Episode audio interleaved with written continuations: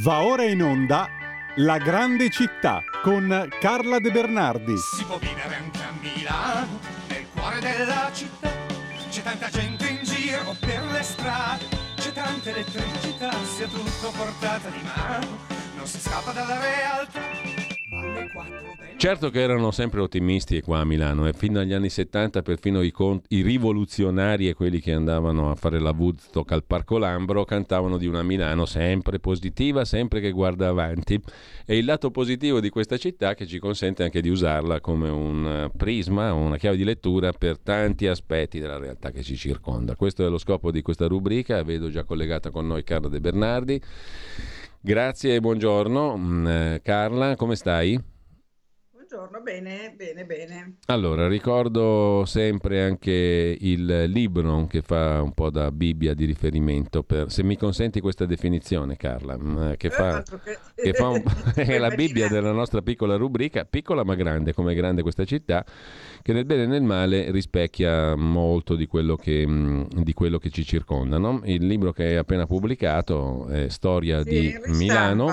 Nel senso che stiamo facendo la seconda edizione quindi Ottimo, se per caso ottima non notizia. libreria abbiate un po' di pazienza, ma sul web si dovrebbe trovare. Eh, peraltro ottima notizia una ristampa, vuol dire che è andato bene. Sì, assolutamente. Quindi assolutamente. Storia di Milano, guida per curiosi e ficcanaso, edito da Yaka Book e lo trovate dappertutto, o potete anche prenotarlo a questo punto. Quindi, sì, assolutamente. Detto questo, Poi, noi non abbiamo... Ho, non ho, non eh, ho mai no. detto che c'è una libreria di Yaka Book, eh, forse non tutti i milanesi lo conoscono e sicuramente fuori ancora meno, in via Frua, angolo via delle Stelline, Yacabook ha una libreria di, eh, della casa editrice, quindi solo di libri Yacabook, ma con un catalogo pazzesco eh, che spazia dalla filosofia orientale alla storia medievale, alla musica, alla, a collane di musica come quella curata da Quirino Principe su Wagner, insomma uno straordinario catalogo e lì eh, sono ben allieti di, di accogliervi e secondo me vi farebbero anche uno sconto sul libro, perché basta dire che siete amici,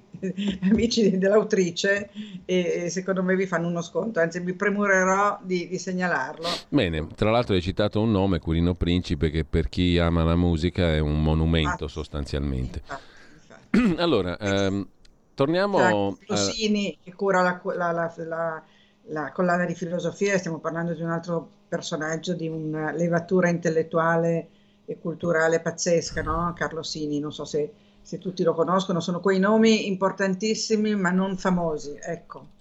Hai fatto benissimo a ricordarli e a ricordare anche il pregio di questa casa editrice, che non ha solo il pregio di, di editare il tuo libro, adesso a parte gli scherzi, no, diciamo, certo. Eh, è una casa editrice importantissima. Benissimo, allora per la sede hai detto in via Frua, che sta dalle via parti. angolo, via delle Stelline, c'è un cancello, si citofona, si è chiuso il cancello e c'è questa bellissima libreria dove spessissimo in questo periodo si trovano anche gli editori proprio che sono Sante Bagnoli e Vera Minazzi. Sante Bagnoli è lo storico fondatore, poi è arrivata Vera qualche, qualche tempo dopo e in questo periodo stanno facendo proprio i librai. Bene, date queste utili informazioni, torniamo all'argomento che con calma stiamo affrontando, con calma e con dovizia di particolari, che hai affrontato anche nel tuo libro che citavo prima, che è quello dei navigli. Mm? La vicenda dei navigli a Milano, che affonda nell'antichità sostanzialmente. Parliamo di mille anni, più, no, non proprio, però insomma siamo lì. Eh, 1177 eh, Quindi tra un po' facciamo mille anni, tra non moltissimo. E comunque è una vicenda ancora aperta oggi come discorso di attualità, la riapertura o meno dei navigli, no? di cui abbiamo accennato. Ecco Carla, dove eravamo rimasti? Allora, eravamo rimasti che dovevamo parlare degli altri navigli, perché allora, la rete dei mm. navigli lombardi è formata da ben 140 km di navigli. Poi c'è ovviamente la parte di navigli che, eh, che sono più tipicamente i navigli milanesi, la volta scorsa abbiamo parlato del naviglio grande, io ho detto una grossissima stupidaggine perché ho detto che è profondo 4 km e mezzo. Vabbè, si Nessuno capiva. se ne è accorto, mm. in realtà volevo dire 4 metri è e ovvio. mezzo. È ovvio. Però risentendomi, perché ogni tanto mi risento perché dico chissà che stupidaggini ho detto, allora vado a risentirmi e questa volta la stupidaggine l'avevo proprio detta. Sono quelle cose talmente grandi che nessuno le valuta perché sono impossibili. esatto. Nemmeno... Allora, eh, adesso vi parlo degli altri navigli. Le, un, un, ultimo accenno, l'altra volta mi sembra che non l'abbiamo detto perché sono stati chiusi i navigli.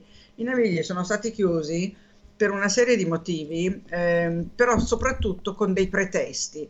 Allora, c'era la volontà di ampliare il traffico perché si stava ingrandendo Milano, no? E quindi eh, bisognava creare delle strade eh, che non fossero soltanto attorno a Piazza del Duomo, ma poi soprattutto, e questo era un fatto perché in quel momento si voleva ampliare il traffico stradale, cosa che adesso effetti- ehm, eh, sì, vabbè, eventualmente, eh, cosa che adesso si vuole fare il contrario, cioè si vuole ridurre il traffico stradale. Quindi sarebbe veramente un ottimo momento per riaprire questi 8 km di naviglio, ma che furono chiusi soprattutto, e in questo ci viene in aiuto un saggio francese di una eh, scrittrice che si chiama Alice Ingold, che è il saggio più completo sulla chiusura dei navigli, eh, fu un fatto, ehm, chiamiamolo di sviluppo, per non chiamarlo di speculazione edilizia, eh, chiamiamolo di sviluppo edilizio, perché i proprietari dei terreni affacciati sull'acqua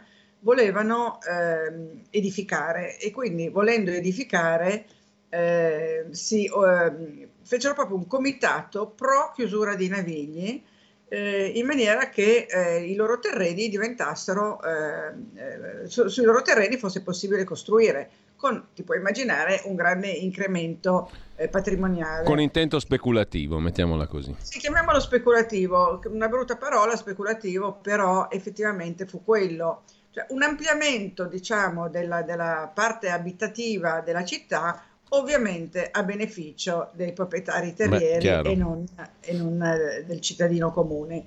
E, ehm, eh, Alice Ingold spiega questo molto bene. Eh, all'epoca si disse invece che i navigli erano praticamente delle fognature a cielo aperto e in parte era vero perché le persone che, insomma, anche adesso lo vediamo, non, non tutti sono persone civili che buttano le cicche nel, nel portacenere, che non buttano le carte per terra e all'epoca nei navigli venivano buttati anche dei, dei, residui di cibo, delle carcasse di animali, perché non c'era un vero sistema fognario a Milano nell'Ottocento e quindi veniva usato il naviglio un po' come un, un, un luogo dove scaricare di tutto. Mm. Peraltro succede anche adesso, è eh, quando il naviglio va in secca, trovano biciclette, trovano lavatrici, eh, trovano di tutto. Quindi se succedeva e succede adesso, figuriamoci nell'Ottocento però mancava il sistema fognario, quindi non era, non era un fatto... E lasciami dire che anche in superficie aumentano le cose lasciate là, i rifiuti, eh, detto per inciso, ma comunque è un altro discorso.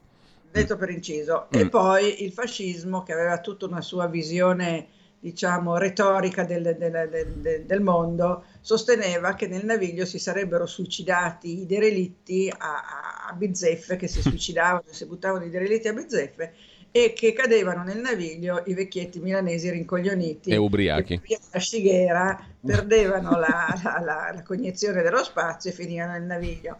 Capisci che questo non poteva essere un motivo vero per chiudere i navigli, ma venne, venne usato anche questo argomento qui. Eh, in realtà appunto si voleva edificare e da, dalla conca dell'Incoronata in San Marco, dove l'altra volta abbiamo detto c'era il laghetto di San Marco, fino alla eh, Darsena, il naviglio venne chiuso. Erano 8 chilometri e, e sono quelli famosi che si vorrebbero riaprire perché ricollegherebbero Locarno e il Lago Maggiore con Milano attraverso il Naviglio Grande e da, dal lago di Como col Naviglio della Martesana ehm, di nuovo il centro di Milano, quindi poi il Naviglio Pavese, il Po e Venezia. Una parte del Po in questo momento non è navigabile, andrebbe ripristinata, ma si potrebbe fare e verrebbe una meravigliosa ehm, eh, la meravigliosa possibilità di avere una linea proprio di navigazione sul Po, il Naviglio Pavese e poi fino a Milano e dall'altra parte da nord, da, da Como e da, e da Locarno. Quindi sarebbe veramente una cosa sotto il profilo sia turistico eh, e culturale soprattutto, ma anche sotto il profilo energetico e ambientale Adesso ti leggo un pezzetto mm, che ho trovato su questo argomento che lo dice molto meglio di quanto ve lo potrei dire io. Mm. Intanto dice, sui Batobush si godrebbe un meraviglioso pa- panorama di arte e storia e ehm, eh, la, citt- eh, la cosa importante è che la città del futuro non dovrebbe più essere a misura di automobili, no? ma all'insegna di un maggior benessere. Pertanto mezzi pubblici, biciclette, eh, monopattini e anche barche, perché no? Cioè, eh, nella zona del Naviglio ci sarà la M4 che tra l'altro sta aprendo le sue prime stazioni, no? E quindi non ci sarà più così bisogno di avere, di avere il, un traffico intenso in quella zona. e c'è, lung- c'è già una lunga pista ciclabile lungo tutta l'Alzaia. Quindi eh, diventerebbe una zona veramente molto a misura d'uomo, di famiglie, di, di, di, di persone che, che, che vanno anche al lavoro in bicicletta o in barca e quindi la macchina che è tanto odiata eh, dall'amministrazione e sappiamo che ci sono delle, delle, delle come si dice, delle restrizioni all'uso sì. delle macchine notevoli, ecco la riapertura dei navigli consentirebbe proprio di eliminare in parte il traffico eh, su quattro ruote e quindi avremmo un ambiente rigenerato, qui proprio leggo perché è veramente detto in una maniera mh, splendida, un paesaggio migliore, un ambiente rigenerato, una maggiore attrattività internazionale, una rivalutazione immobiliare, anche questo sicuramente, ma in questo caso positiva, la possibilità di creare nuovi spazi verdi, l'occasione per ripensare la mobilità, come abbiamo detto, più redditività per ristorazioni, alberghi, bar, recupero di aree poco valorizzate, riqualificazione di edifici che hanno bisogno di questo, sfruttamento di energia rinnovabile tramite le conche, perché i salti del naviglio creano energia e potrebbero essere usati proprio per eh, il riscaldamento, riequilibrio idraulico, contenimento del Seveso, vi ricordate che il Seveso ogni tre minuti quando piove esce, ripristino del rapporto tra città e campagna, perché non dimentichiamo che il sud di Milano è sempre rimasto agricolo, riattivazione della relazione tra il centro e la periferia, nuove opportunità per il tempo libero, valorizzazione di itinerari d'arte. Tutto questo con un costo relativo di 400-500 milioni. È stato scritto un, un, rapporto di 900 pagine che se uno ha voglia di leggerselo tutto capisce come sia eh, facilmente, facilmente realizzabile in maniera relativamente semplice con un costo contenuto e lavori che durerebbero 4-5 anni. Eh, e quindi una cosa assolutamente fattibile. Allora, torniamo però alla storia. Il naviglio che è stato chiuso e che vorremmo riaprire è la cosiddetta cerchia dei navigli, e vale a dire è quell'anello che da, ehm, eh, dalla conca dell'Incoronata, che è appunto il, baci- il, il Tubun de San Marc, arriva in Darsena. Ma come, come si arrivava al bacino dell'Incoronata? Quale naviglio arrivava lì?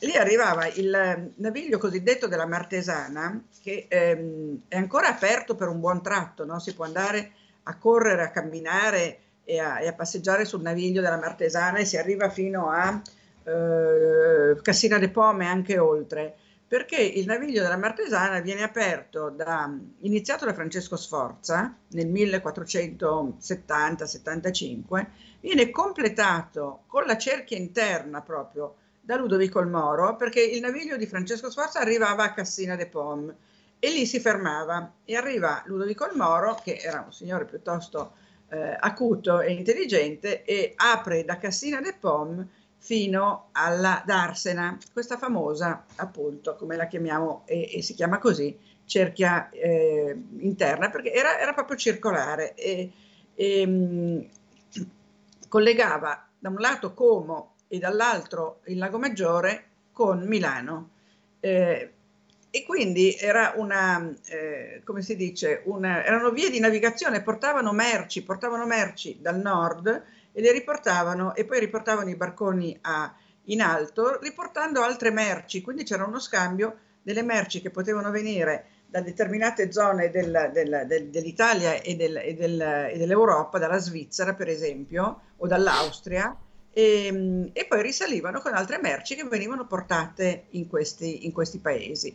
Fai conto che durante la ricostruzione post-bellica del 45, secondo me, se non ricordo male, il naviglio della Martesana servì proprio a portare materiali edili per riedificare la città. Sappiamo che nel 43 Milano durante la notte del 13-14 agosto fu distrutta e parte della ricostruzione avvenne proprio con il naviglio della Martesana, naviglio che nasceva al castello di Trezzo d'Adda, appunto arrivava a Cassina de Pom finché Ludovico il Moro lo porta fino alla, alla Darsena. Carla, cosa dici? Che dobbiamo, dobbiamo ri- rinviare di nuovo mm, il tutto a settimana prossima, che dici?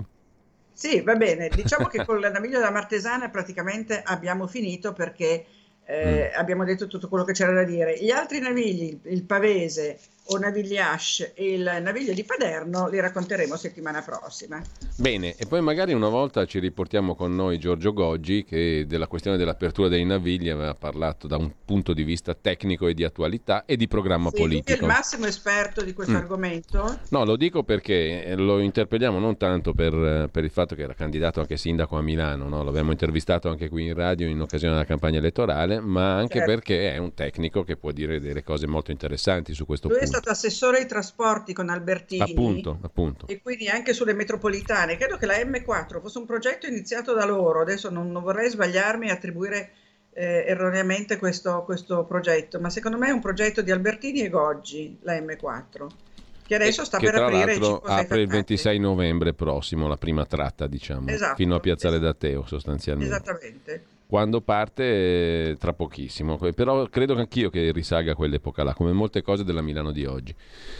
Intanto, eh sì, per forza, cioè le grandi opere non possono essere fatte in due o tre anni. Eh, è evidente. Intanto io ringrazio Carla De Bernardi. Allora facciamo che la prossima settimana chiudiamo il discorso, giusto? Chiudiamo il discorso delle navigli e poi troveremo un altro argomento. Io pensavo al Duomo, perché il Duomo ha tutta una serie di cose meravigliose. Tra l'altro voi avete un esperto in redazione di... Eh sì, Antonino, Antonino Danna che poi coinvolgeremo magari. Poi lo coinvolgiamo magari se ti va. Dai, coinvolgiamo Antonino, eh, dai. Eh, benissimo, allora facciamo così, poi ci organizziamo. Intanto settimana prossima mh, andiamo ancora a concludere con questo, con questo argomento. Concludiamo i navigli, della Grazie. riapertura abbiamo parlato, non ne parliamo più. C'è comunque un'associazione riaprire i navigli che se ne sta occupando. Grazie mille. Speriamo che abbiano successo. Un saluto, un abbraccio a Carla De Bernardi e a tutti, tutti coloro che ci hanno seguito. E Grazie in, di seguirmi. Intanto, tra poco con voi eh, il, eh, il, ehm, l'amico Alessandro Panza per eh, Orizzonti Verticali, si tratta di attualità politica sempre, mentre alle 10.40, la faccio corta, il resto lo trovate sul nostro sito per tutta la giornata. Alle 10.40 Pierluigi Pellegrino, oltre la pagina con tre ospiti. Nell'ordine Jacopo Tondelli, direttore di stati generali.com.